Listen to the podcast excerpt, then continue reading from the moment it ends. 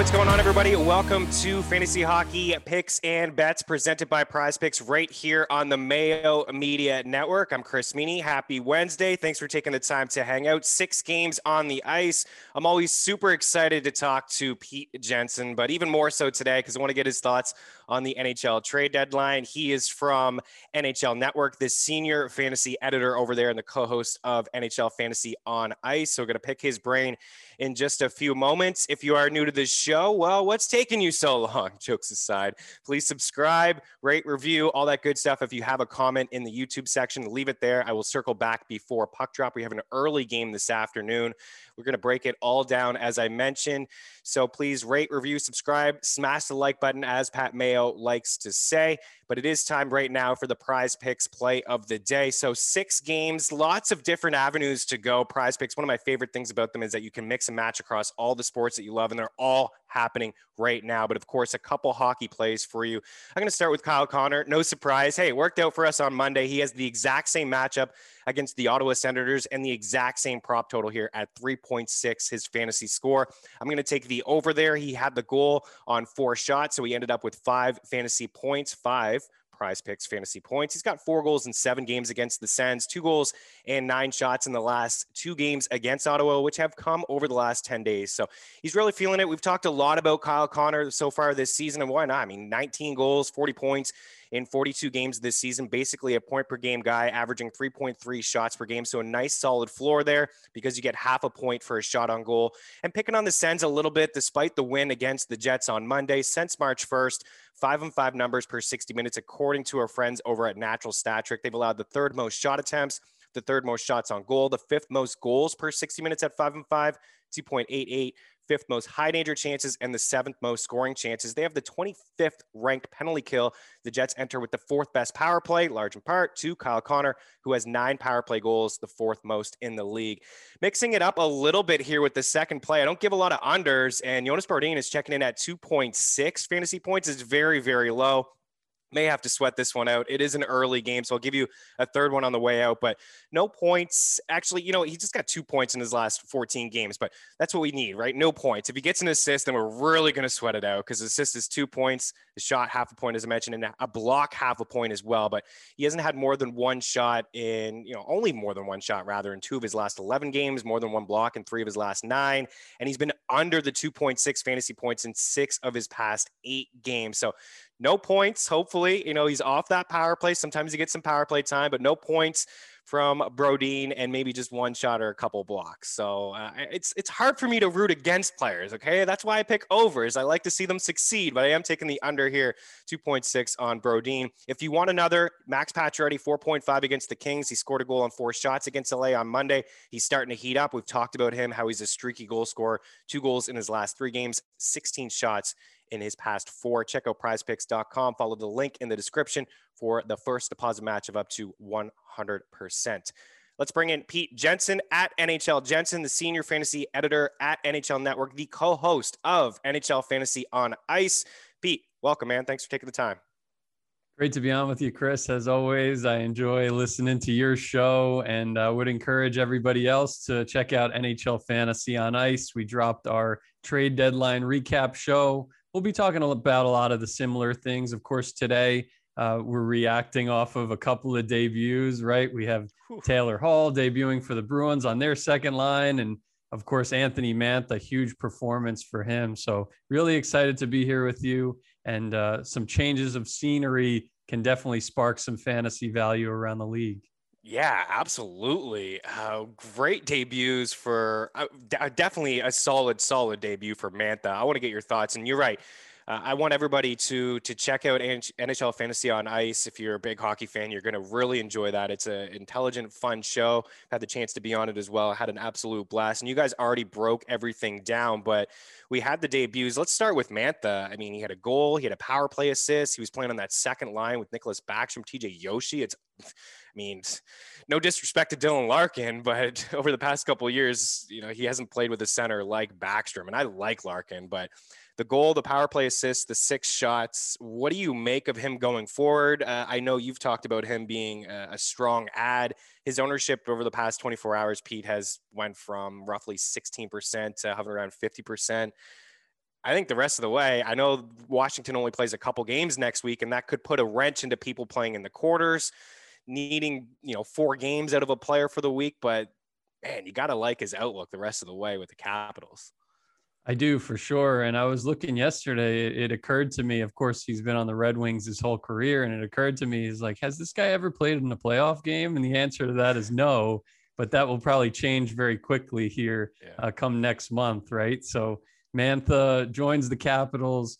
The exposure to Nicklas Backstrom is ideal. Even if they switch it around and he plays with Kuznetsov, that's a great spot as well. But I think it just brings some great stability to the second line, which this year has been broken up at times in Washington.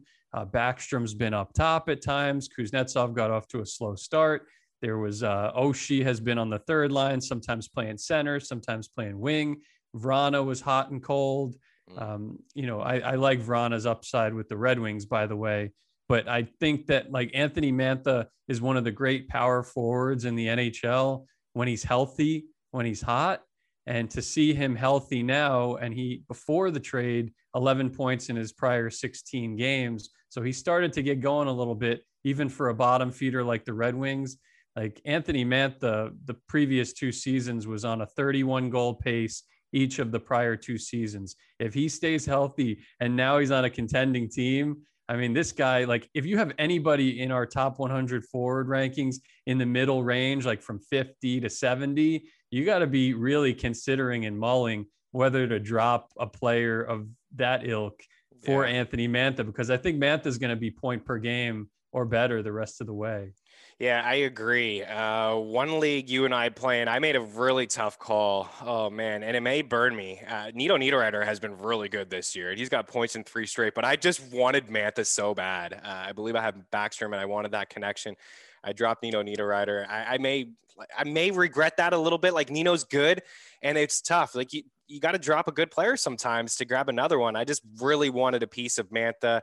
Uh, like Nino, he throws his body around quite a bit, but I think both of those guys, you know, very similar in terms of output. So maybe it was a sideways move, but I was really drinking the Kool Aid Pete uh, from the Mantha trade. And you're right about Vrana having a good year. I think he's going to be strong in Detroit too.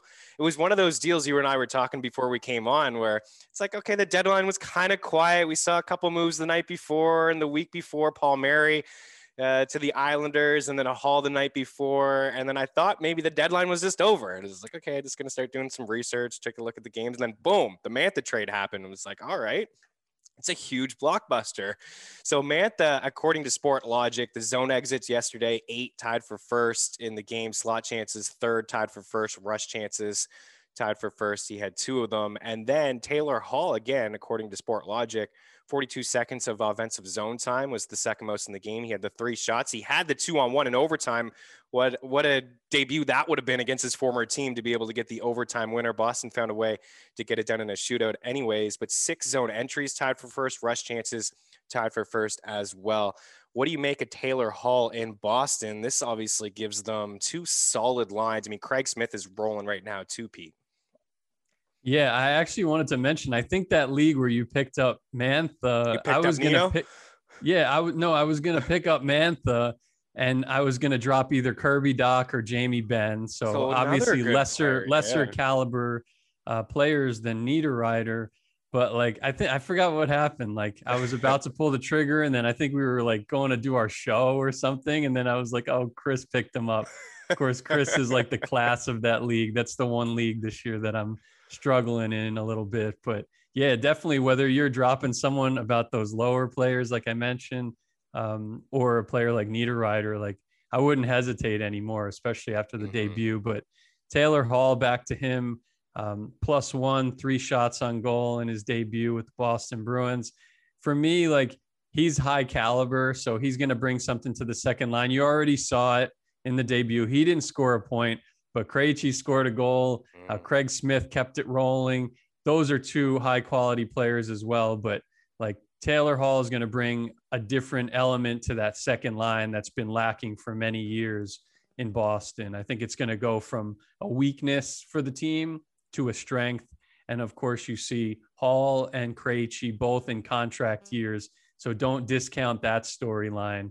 Both have a sense of urgency both want to turn their careers around a little bit, and uh, they can do it together. So, and then the thing with Taylor Hall, if he ends up being that fourth forward on the power play one, which uh, you know started on power play two, but I fully expect him to unseat Nick Ritchie in that spot eventually. So, you know, if he gets there, I mean, that's where it could really open the floodgates for Hall. Hall had the worst shooting percentage of any forward in the NHL uh, with at least like 55 shots. It was 2.3 wow. going into his debut. So absolutely abysmal, but can only go up from there. But then if you see exposure to the top dogs in Boston on the power play, I mean, he, he could really ignite down the stretch. So I really like the fit. I thought it was the best possible fit for any team out there for Taylor Hall going to Boston. Yeah, and you know he's got to be feeling good too. I don't want to compare him and Eric Staal, but Staal, some of his comments when he went to Montreal and just the difference between, you know, leaving a team that just they were losing night in and night out. The effort level wasn't there. There was a lot of questions, answering the same questions in the media, struggling with the low shooting percentage that you alluded to. Now going to a team that has all kinds of winners on that squad, playoff aspirations, Stanley Cup aspirations, sitting here in fourth place in the East. I want to get your thoughts in the East, but we'll round it out here with the Islanders, you know, a team that you follow closely. And by the way, you're a man of the people. You're working for the people. You're not going and rushing to the waiver wire to grab Mantha. You're working on research to help the people out to grab Mantha. I'm selfish. I'm grabbing Mantha. Um, but jokes aside here, the Islanders, another move, Kyle Palmieri he picked up a goal the other day. I want to get your thoughts on the lines. I mean, I'm looking at the lines as of today, and I'm seeing Zajac up there with Barzal and Eberle, and then I got you got called Kyle Palmieri with Jean-Gabriel Pageau and Wahlstrom. I mean, they got a lot of different pieces that they can move. I mean, Bailey and Nelson and Beauvillier have been basically together for quite some time now, and that line's been pretty solid. Uh, do you see a scenario where maybe Palmieri jumps up on that left spot? I know he's played some left wing before with Anaheim back in the day. What do you make of that move? And to me, Pete, this may be the most complete team in the East, the Islanders.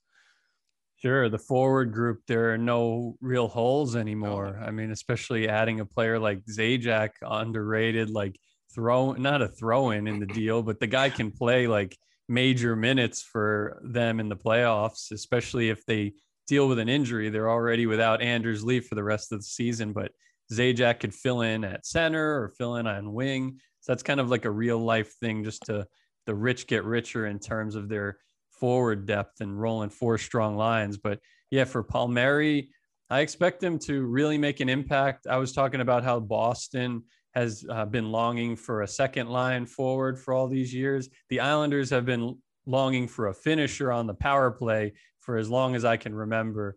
Uh, it was looking like Anders Lee was that type of player this year to start.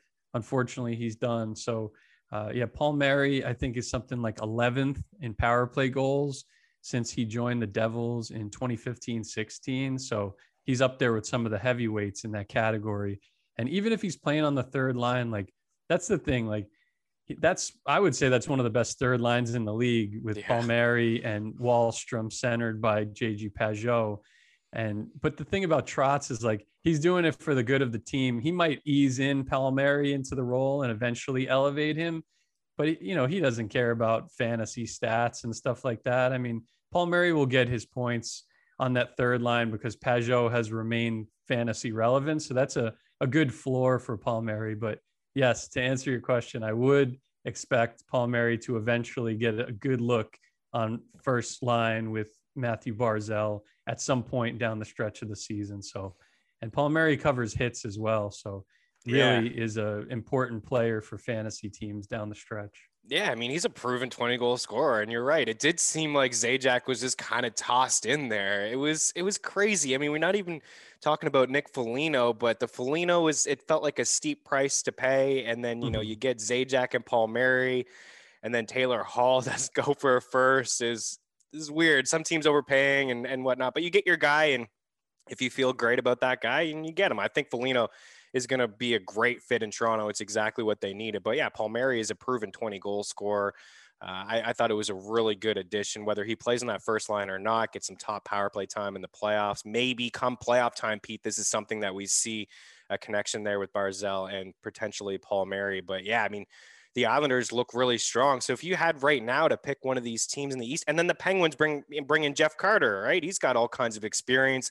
He's played with Crosby before international level, and I don't know if those guys will get together five and five, but maybe power play time. Who knows what could happen there? You get Malkin back, and then you're looking at two solid lines in Pittsburgh. If you had to pick somebody right now to come out of the East, who would your money be on? Probably the Capitals. I mean, yeah. if they, I think that their team save percentage has drastically improved over the past couple of weeks, which is good to see. They were bottom five for a while. Now they're like 11th or 12th worst. And I would expect that to get better, uh, especially come playoff time if Sammy's fully healthy and stuff like that. And Vanecek has been uh, kind of like, a, you know, diamond in the rough of, with all the other good rookie goalies out there. I think he's held his own and he's been put in some uncomfortable situations and thrown into the fire at many different stretches and has fared really well. So, yeah, I like their tandem going into the playoffs, especially if they improve down the stretch.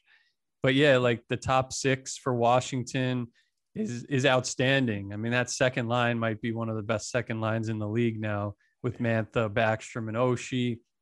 I think their defense is better than Boston's, so I would give them a slight edge there.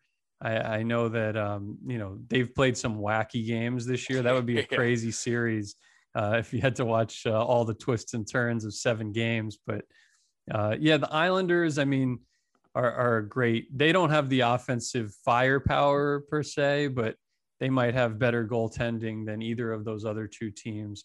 I, I do want to see when Tuukka Rask comes back, like how Boston's back end looks. I know earlier in the year when he was healthy, he was only playing at like something like a 905 or something pretty mediocre, but Rask obviously could flip the script a little bit. But right now, I would say Washington, very much a win now team. That was a win now move um, to try to get another cup for Ovechkin in his contract year. And, you know, Mantha and giving up all those picks to Detroit, which will help Detroit down the road. But yeah, I would say Washington has been probably the most consistent team this year of all those teams through thick and thin.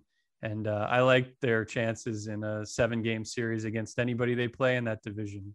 Yeah, me too. Um, and what you said, I mean, they're scoring right now. They are absolutely feeling feeling themselves, scoring some goals. And and Mantha just, I love the addition. I absolutely love that addition. I think it's it's certainly what they needed. Hey, yeah, I'm not I'm not completely sold on Boston, but they can flip the switch like you and I talked about before we got on. Flip the switch, playoff time, all the experience that they have. Yeah. Rask coming back. Uh, you know, Mike Reilly is is an okay addition. I thought from a deep, you know, deep, deep, deep league fantasy standpoint, you're playing in salary track. Uh, salary cap leagues and, and tracks, he could be something for you. He played 22 minutes last night. I know Matt Grzelcyk didn't play, but he had five shots, two hits, and a block. He's he hasn't had any goals this season, 19 assists, but you know he can be a distributor on the power play too. Maybe get some PP time for that team as well. Um, okay, let's move on. I'm with you on the Caps. They would be my team, but it's going to be a bloodbath. I think the Islanders are that sneaky little sleeper team that you're playing in playoff pools where everyone is is going to grab Washington and Boston and Pittsburgh and then all of a sudden like these Islanders players are just hanging there for you in maybe round 2 or box 5 or 6 depending on whatever kind of playoff format you play. I think they're a very sneaky team and they could make some noise, man. I think they're the most complete team in the East. I love the Palmieri edition and they're sound defensively and very, very strong in goal. Okay, let's get to today. Six games on the ice. We have an early game this afternoon, two Eastern, I believe. We got the matchup here between the Arizona Coyotes and the Minnesota Wild. Heavy favorites, a lot of heavy favorites here on the board. Uh, today, Pete, many one of them minus 190 at home, 21 19 against the spread, 24 13 and 3 on the year. The total here is five and a half. The Yotes plus 160, 20 and 23 against the spread. 19 9 and 5 it was looking like and it's still there's an opportunity of course here for the the coyotes but this time last week they were in a playoff spot and they had a couple game lead on the Blues, and now they played 43 games, and the Blues have played two fewer games, and they have a one point lead. So it is go time here for Arizona. Uh, Minis won four or five, three straight against Arizona. Pete outscoring them 11 to one. Um, you know, a bit of a, I guess, a bump in the road when they played the Blues last week. They got spanked in the one game and lost in overtime. I expect them to bounce back here. Tough to lay the juice, but what do you think about the afternoon matchup here between the Coyotes and the Wilds? You'd like Minnesota here to to go on a bit of a push, go on a bit of a run? Um, I do. I, I'm a little concerned about a couple of things with Minnesota. Like even when they were so hot earlier in the year, like their PDO was high, and they've definitely come crashing down a little bit. That game was a big concern. With Minnesota, you got to look and see is Kevin Fiala playing? Yeah, he was banged up their last game, and then the next game got postponed and rescheduled. So um, I think he was going to be a game time decision for that. So maybe a couple more days of rest will get him in the lineup. If Fiala's out, I have my concerns about Minnesota. If Kahkonen is starting, I have my concerns about Minnesota. So make Poor sure guy, they left him in for nine goals. I know, I, and I've had Kahkonen in this one keeper league, Oh, and he was uh, amazing for me earlier in the year. And now I'm like, you know, I might drop him over. Like I think I have the Abs backup, uh, uh, Jonas Johansson, Mm. and I would I might drop Kahkonen before I dropped uh, JoJo from the Caps, but I mean from the from the Avalanche. But anyway, yeah, I think the Coyotes have some appeal here if either of those two dominoes fall their way. Minnesota three three and two in their past eight, uh, including that big loss when Kahkonen gave up nine. So yeah, just a game to keep an eye on. Again, wacky time slot, so uh, don't go too crazy on that game. But um, yeah, the Coyotes are still in the thick of things. For Coyotes, I mean, like, I'm just curious, like, is are they going to get Kuemper or Raanta back before the end of the year? Otherwise, if they don't get one of those two guys back, I don't see them making the playoffs this year, um, especially with how the Blues are charging and Minnesota has a nice cushion. But that's just one storyline, like big picture for Arizona. If they were to get Kuemper back, they might actually have a chance. But I don't know how long Adin Hill is really going to keep this thing going. It's been tough, man, over the past couple years for Kuemper and Raanta. They just haven't been able to stay healthy. And when they're on the ice, they're just really they're strong. They're solid.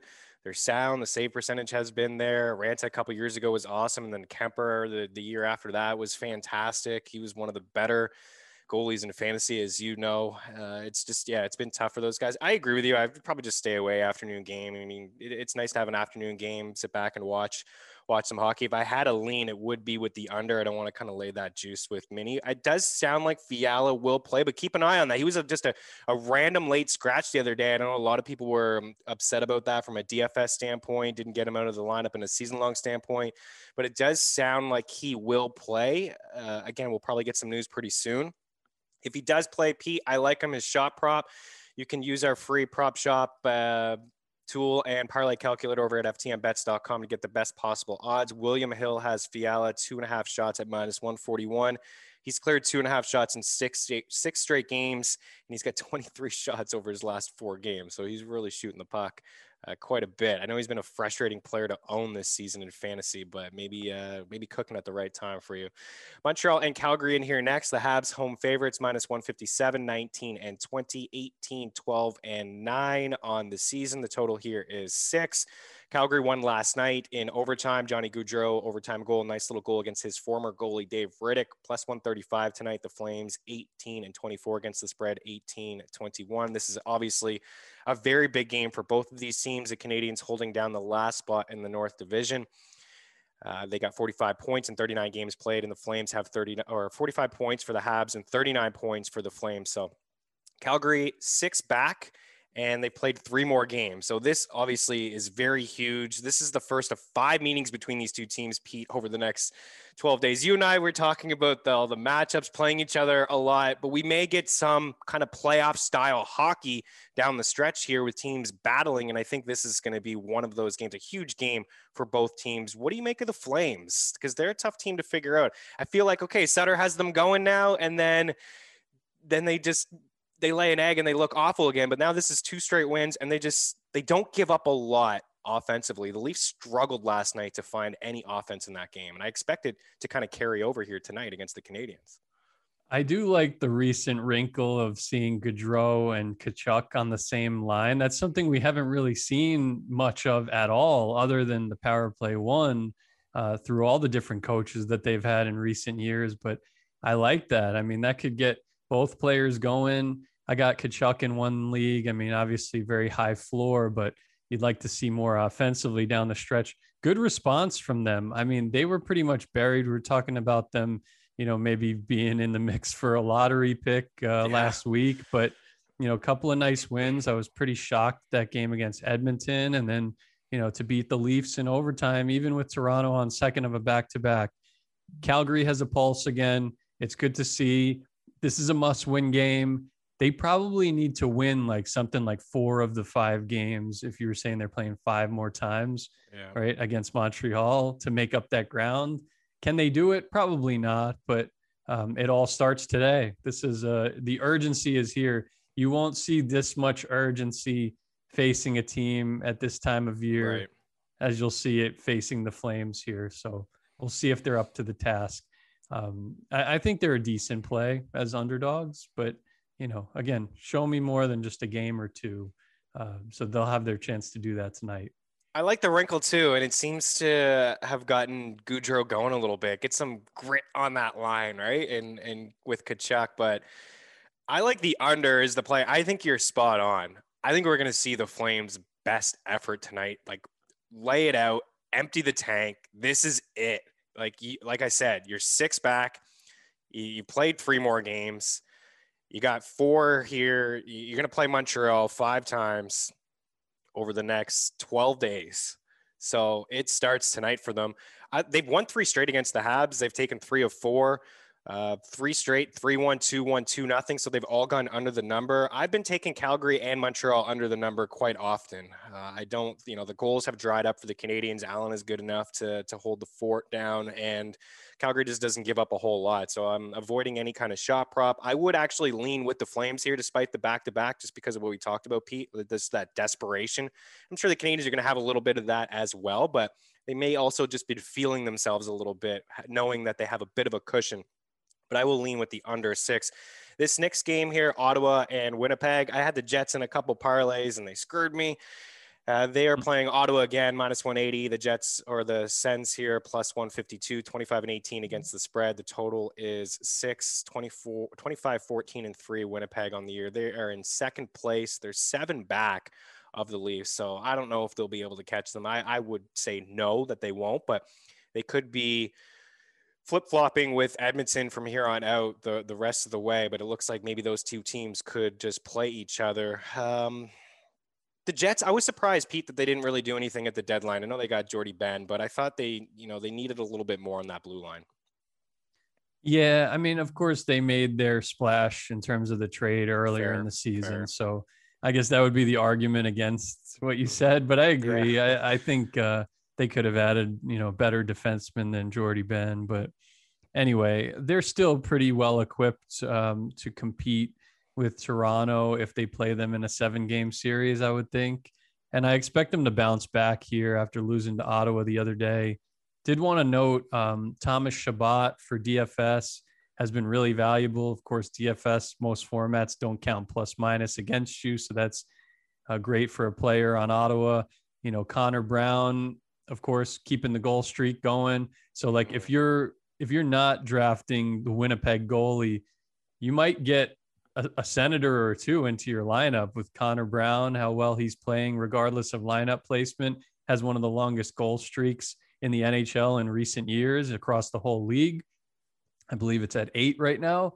And then Chabot, uh, since the beginning of April, among the defenseman leaders in assists with five and um, shots on goal with 21. So he's really bringing some nice coverage for the Senators. Even with these being like meaningless games, I think we've seen Ottawa time and time again get up for these games and produce some sneaky fantasy value. So yeah, I'm just looking at those two guys. I think Winnipeg will probably win the game, but um, yeah, Ottawa is no slouch, and uh, we've seen it with other teams too, like the Flames and the Habs specifically. Like even though you drop the first of a back to back to the Senators, doesn't necessarily mean that you're going to have right. a gimme in the second game. Like they've they've kind of been uh, the, the, thorn in those in their sides uh, for some of these teams up north this year. Yeah, it, Brown, you read my mind with Brown. I was going to mix things up a little bit here and give a shot prop that I've never gave before. Maddie Best, Connor Brown. Have we talked about Connor Brown as a shot prop? He's plus 140 today, William Hill, to get three shots. That's uh way too low. I mean, at some books he's starting to go up to three and a half. Uh, yeah. but two and a half at that price, I uh, I can't say put a lot of units on it, but uh, maybe you half, might maybe want to do might want to put something on there. Just seems like Listen, an okay play. He's got 19 shots in five games. Pete's so smart. I, I didn't know he'd bring up Connor. I, I thought maybe he'd bring up Connor Brown in the goal scoring streak that he's on because uh, I think he can equal Teemu Selanne's nine game streak back in 97. Brown has 13 goals, 23 points on the season, but he has been absolutely lighting it up from a goal standpoint and getting heavy minutes. I mean, 1951, 21 19, 1958. He's playing, he's getting a lot of ice time. And the Jets give up a lot. As much as we talk about the Jets, I think Pete, you're spot on when it comes to Winnipeg. It's either you play Connor Hellebuyck, and there's two ways it can go. He can get you a save bonus. He can get whatever site you're playing on. He can he can win you a GPP in a tournament. You can, but in cash, it's always nerve wracking because the Jets give up so much. And sometimes I've played him, and it's been oh, oh man, three or four goals in the back of the net before halfway through the game. And is it even on Connor Hellebuyck? No, I mean the Jets give up a lot of high quality chances at five on five. So uh, I do think he is the poster boy in net for for GPP and tournaments when it comes to DFS. But I was going to take a shot here on Connor Brown at plus 140, two and a half shots. I'm gonna I'm gonna do it myself. It's not my favorite. Matt's probably right. Maybe you don't put a a full unit on it. Maybe you just get it involved in some parlays, a long shot parlay there. But Kyle Connor is like minus 180. It's tough to to get involved with Kyle Connor now. Even at William Hill, I'm seeing the best price at minus 180 for Kyle Connor. Do I think he's going to get three shots? Yeah, probably, but it's a it's a very steep price to play to pay. I'm with you, Pete. I think the Jets win, but also a very steep price to pay as well. And we just saw we just saw the loss just the other day on Monday. So we, we can move on from that game. But Connor Brown, Pete's on him. I'm on him. Let's do it. Let's ride together here with Connor Brown. Hopefully he gets a goal. I'd like to see him uh, equal that streak from Selanne. Next game in here, Colorado and the Blues. The Blues home dogs here plus 155. Colorado minus 182, 19 and 23 against the spread, 13 and 28 against the spread. Pete, we've been talking so much about the Blues. Last Friday, Cam and I were, were on this show and we were just scratching our heads about the Blues. We were back and forth in the Wild game. And then I think we'd leaned with the Wild and it wasn't even close. Uh, St. Louis crushed them. They've taken two straight against Mini. This is a huge game here against Colorado. The Avs have taken three of four against the Blues, three straight. Um, the first game of the season, it was a St. Louis win, and then they just got spanked the very next night. I think it was eight nothing. What do you make of this Blues team? Is it is it as much as going back to a couple years ago? They were awful. They had like thirty three to one odds to win the cup. Binnington went on the run. Tarasenko heated up. Is it is it that simple to say that this is what they can do. They still have so much playoff experience on the team, and it's go time for them now. They're smelling themselves. Now they're in a playoff spot. Last week they saw the Coyotes ahead, but this schedule down the stretch is going to be very difficult for them. It's playoff hockey from here on out. I kind of like them as home dogs tonight. That's saying something because we haven't picked against the Avs too much this year, Pete. Right. I, I, definitely echo that sentiment. I think that there's some nice appeal on the Blues tonight because playoff environment.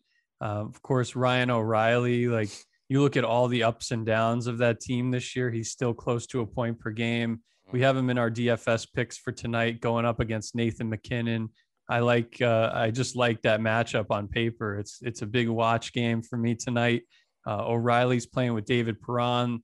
They're the two leading scorers on the Blues through thick and thin. The third wheel on that line is Sammy Blais, so keep an eye out for him. DFS, he's had some good returns lately over the past two, three games. And they have so many combinations to work with, but what they're working with right now, and of course, Jaden Schwartz is back and Colton Parayko's back. They're starting to get the band back together. Yeah. And I think like you can look at and draw a parallel from them to the Boston Bruins. Obviously, they kind of swapped defensemen. They got Krug now, uh, took them away from the Bruins, but those are two teams that led their respective conferences last year in the standings in the regular season.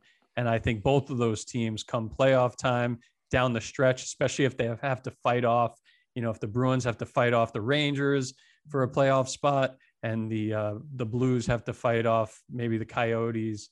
I think the Sharks are pretty much done at this point, but like they might have to still sweat a little bit. And even with a tough schedule, I still like the Blues to win some big games down the stretch. And um, yeah, just like when it only takes three games, right, for Right. them to go on a three game winning streak. And then all of a sudden you're looking at their top six again as very, very dangerous and one of the most complete in the entire league. So I know Colorado's the best team in the league, no slouch, of course, and you can never just overlook them, but it's really good value for the Blues for sure tonight in a winnable spot. Yeah, I agree. You know, at home here, and yeah, the 9 1 win, all of a sudden they've won three straight. They beat Vegas 3 1. Binnington was really, really strong in that game. I think he made 50 saves. Then the 9 1 win, 3 2 overtime. Great call, Ryan O'Reilly. You're right, getting some guys back here. You just look at this team on paper, and that I think that's what was so frustrating with St. Louis. Like, and, and especially from a betting standpoint, Cam was talking about how St. Louis was just giving them the blues all year, picking them to win, and then they'd lose, picking against them, and then they'd win, and just trying to find that identity. And I thought maybe they were just going through the motions, and then I was like, okay, maybe they're just trying to adjust without life from Pietrangelo. And now it's like, okay, there's less than a month left in the season and you're not in no playoff spot, right? It's probably, and then you see it from the leaders, right? Like O'Reilly, you mentioned, and then all the other guys on that team, like Tarasenko and Perron, and then some of the kids. Rob Thomas is playing, you know, now he's back in the lineup and he's healthy, getting regular yeah, minutes. Yeah, it's huge. And and Binnington obviously is is the key for that team. He needs to be close to the goalie that he was when they went on that cup run and he has looked like that over the past couple games. I'm going to take them in an upset here. I, I like St. Louis. Uh, they played Colorado tough earlier in the month. It was the two games back to back in Colorado. They lost three two and two one, but they played both of those. They were they were, they were in both of those games. Very tough, and they got you know strong goaltending as well. So um, obviously, like this isn't going to be. We'll recap at the very end, but like I don't mind putting St. Louis into a parlay with like um, as we move on to Vegas and LA. Maybe you put a Vegas on the puck line. All of a sudden, you got some pretty decent odds. Blues and Vegas on the puck line as a two game parlay. LA here, uh, home dogs plus 160, 25 and 16 against the spread, 19 or 16, 19 and six. The Kings uh, just traded Carter. And for Vegas, you know, they're they're heavy road dogs here at minus 186, 18 and 23. The LA's played them tough this year. Give them some credit. Uh, they have a couple wins against them, but Vegas has won five of seven. They beat them 4 2 on Monday. I thought they controlled the play for the most part. I mentioned Pacioretty off at the top of the show. Pete, you know, this a very streaky goal scorer. He went through a bit of a slump where he wasn't shooting and he wasn't scoring. He was off the first power play. Now he's back on and he's starting to play with a bit of confidence again. He's got goals in two of his last three games. A nice snipe the other night on the power play. I love watching Vegas and Mark Stone play. Like when you watch Stone and they score a goal, eh, whether it's Stone or somebody else, that guy gets so excited. He gets me excited. I don't know if there's a guy in the NHL besides Ovechkin that gets as amped when his team scores a goal as Mark Stone. Um, I like this Vegas team. Touch on them tonight with against the Kings and the future potential matchup. I know we just talked about the Blues. I mean, how fun would it be to see Vegas and Colorado in the playoffs? Yeah, and I don't think that either Vegas or Colorado really wants to have to deal with the Blues in the first round no. because you might see the team that yeah. doesn't have to play the Blues in the first round. That's right. Have a little bit not an easier road because it would be tough to play the Wild, but like you could see that Blues series against whoever they play really take a physical toll on that other team. So that's something to watch out for going into the playoffs. As much as you might like the Avs to win the cup or the Knights to win the cup. Like maybe the team uh, to to put something on would be the team that avoids the Blues right. in the first round. So we'll see there. Um, definitely wanted to mention Robin Lehner since coming back from his concussion, 6 0 and 1 with a really strong save percentage, 931. So I, I couldn't help but remember when people were early in the season when Lehner was day to day for a couple of weeks and you know, people were saying, "Oh, I'm I'm done with Lehner. I'm I'm mm-hmm. dropping him. I'm considering." And I was just like, I feel like I answered every one of those questions. Like, just keep Lehner, whether you have it. Fleury or not. Just keep Lehner. and like, I'm glad that I stuck to my to my instincts with that one because he's definitely delivering and making it more of the timeshare we expected it to be. I mean, if you invested in that tandem at the beginning of the oh, season, you're you're good to go. I did it in one league, and I'm doing really well, like second place, and um, yeah, it's just been as good as advertised. Even though Lehner has missed time because Fleury, of course, was like an MVP candidate. So yeah, I like um, you know, I definitely like the Knights either way.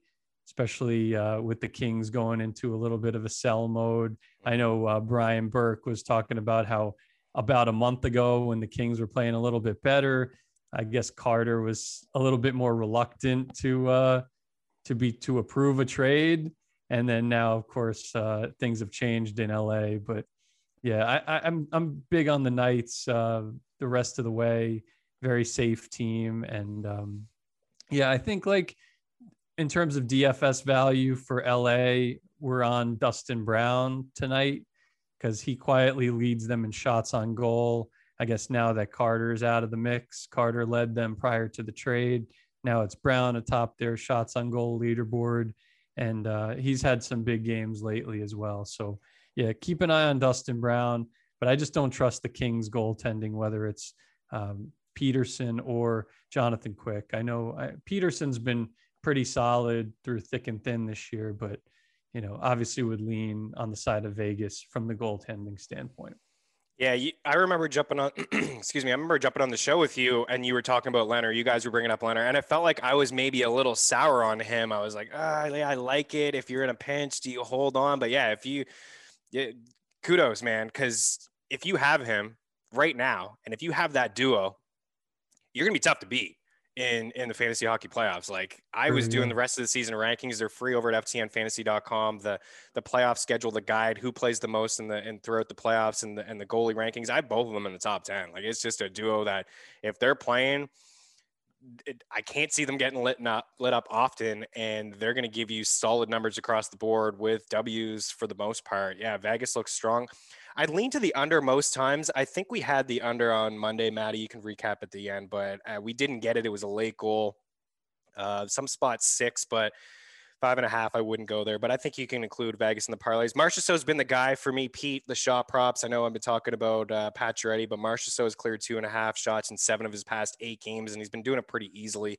He had four shots the other night. He's got a couple with seven and eight and five. So he's been shooting quite often. I like him. The final game before we get you out of here uh, the Sharks and the Ducks. We were laughing about the Sharks being heavy favorites. On Monday, we chatted about them being minus 190 favorites. I was like, uh, okay, I guess they're playing a little bit better, but they got they got crushed by Anaheim in that game, and they've lost two straight to Anaheim in the past week, outscored nine to one they have won four of six against the Ducks this season. But yeah, it was looking like maybe they were going to go on a bit of a run, Pete. Like, I don't know about making the playoffs, but it looked like it was going to be, there was at least going to be a chance.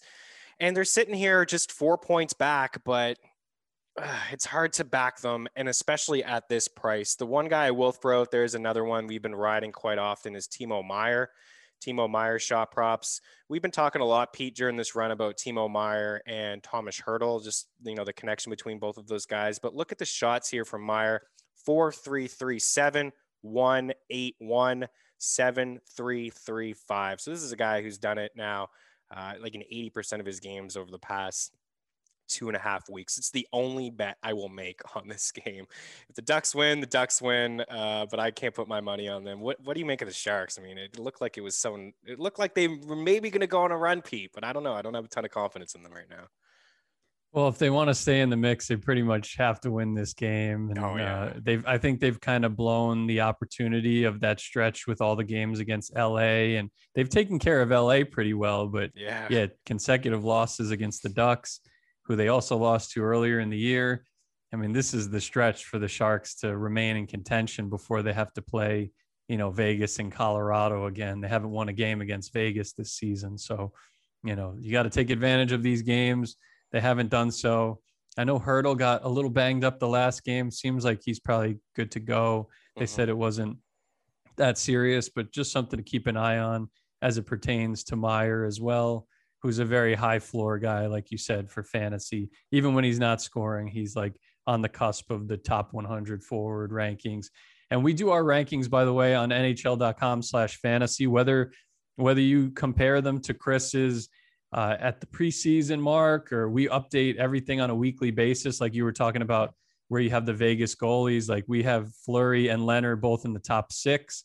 So mm. we definitely like, uh, you know, we're thinking you know great minds thinking alike here but i think that like it would be a big thing for people playing fantasy out there to look at Chris's rankings and look at our rankings, myself and Rob Reese, and like and compare them. And then Absolutely. if you have a question, like reach out to us. Like if you see that Chris has a guy 30 spots higher than we do, like, let's talk about it and let's either meet in the middle somewhere or let's get your team on the right track here if, if there's some concern. So something to keep an eye out for there. As far as the Sharks, totally wildly erratic. I mean, they were winning games as an underdog consistently. Now they're losing games consistently as a favorite, right? It's just totally whacked out. And I think that like um, that team, it comes down to their effort level on defense. I've been saying that for a few years now with guys like Karlsson and Burns.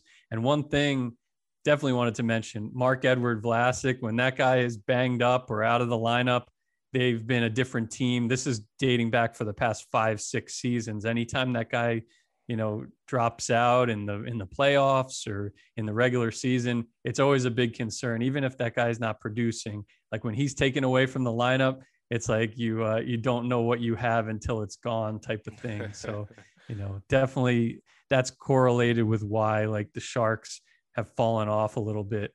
You know, he's still out. So over the past couple of days, so something to keep an eye out for sure.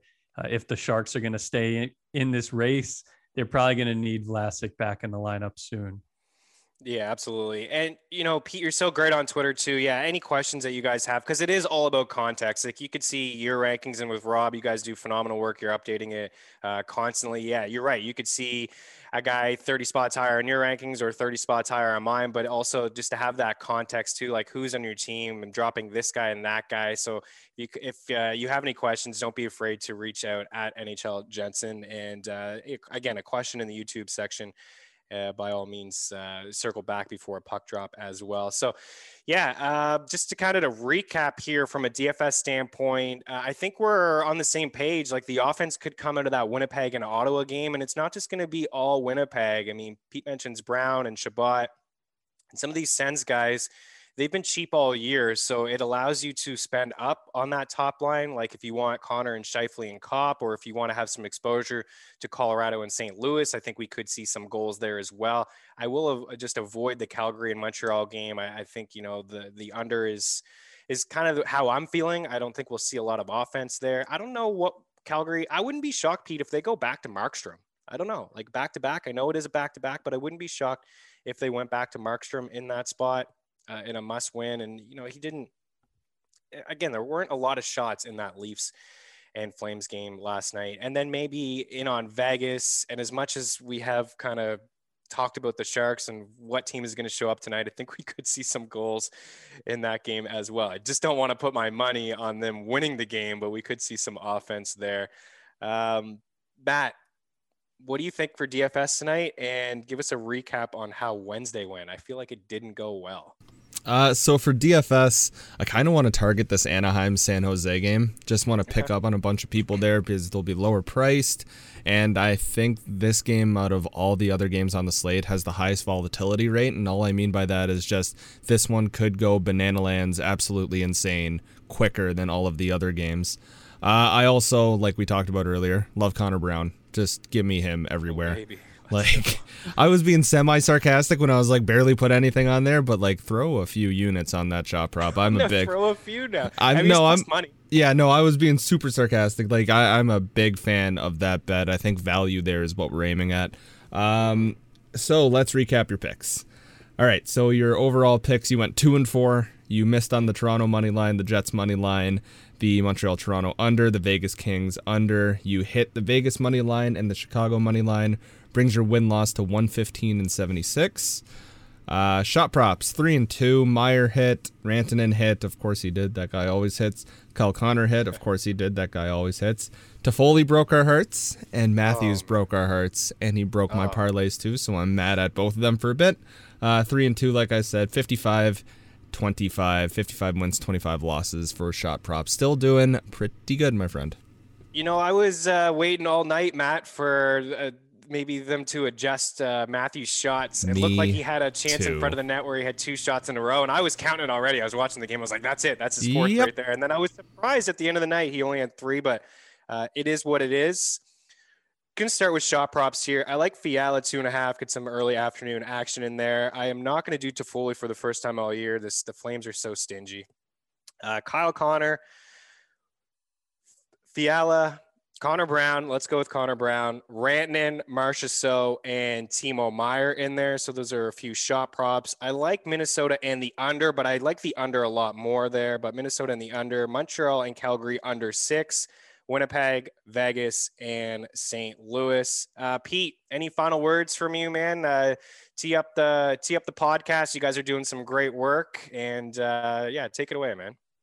Yeah, we'll be back with everybody again on Friday. We did the deadline recap, which was a Monday late afternoon thing. So just letting that one breathe for a couple of days because it has so much staying power.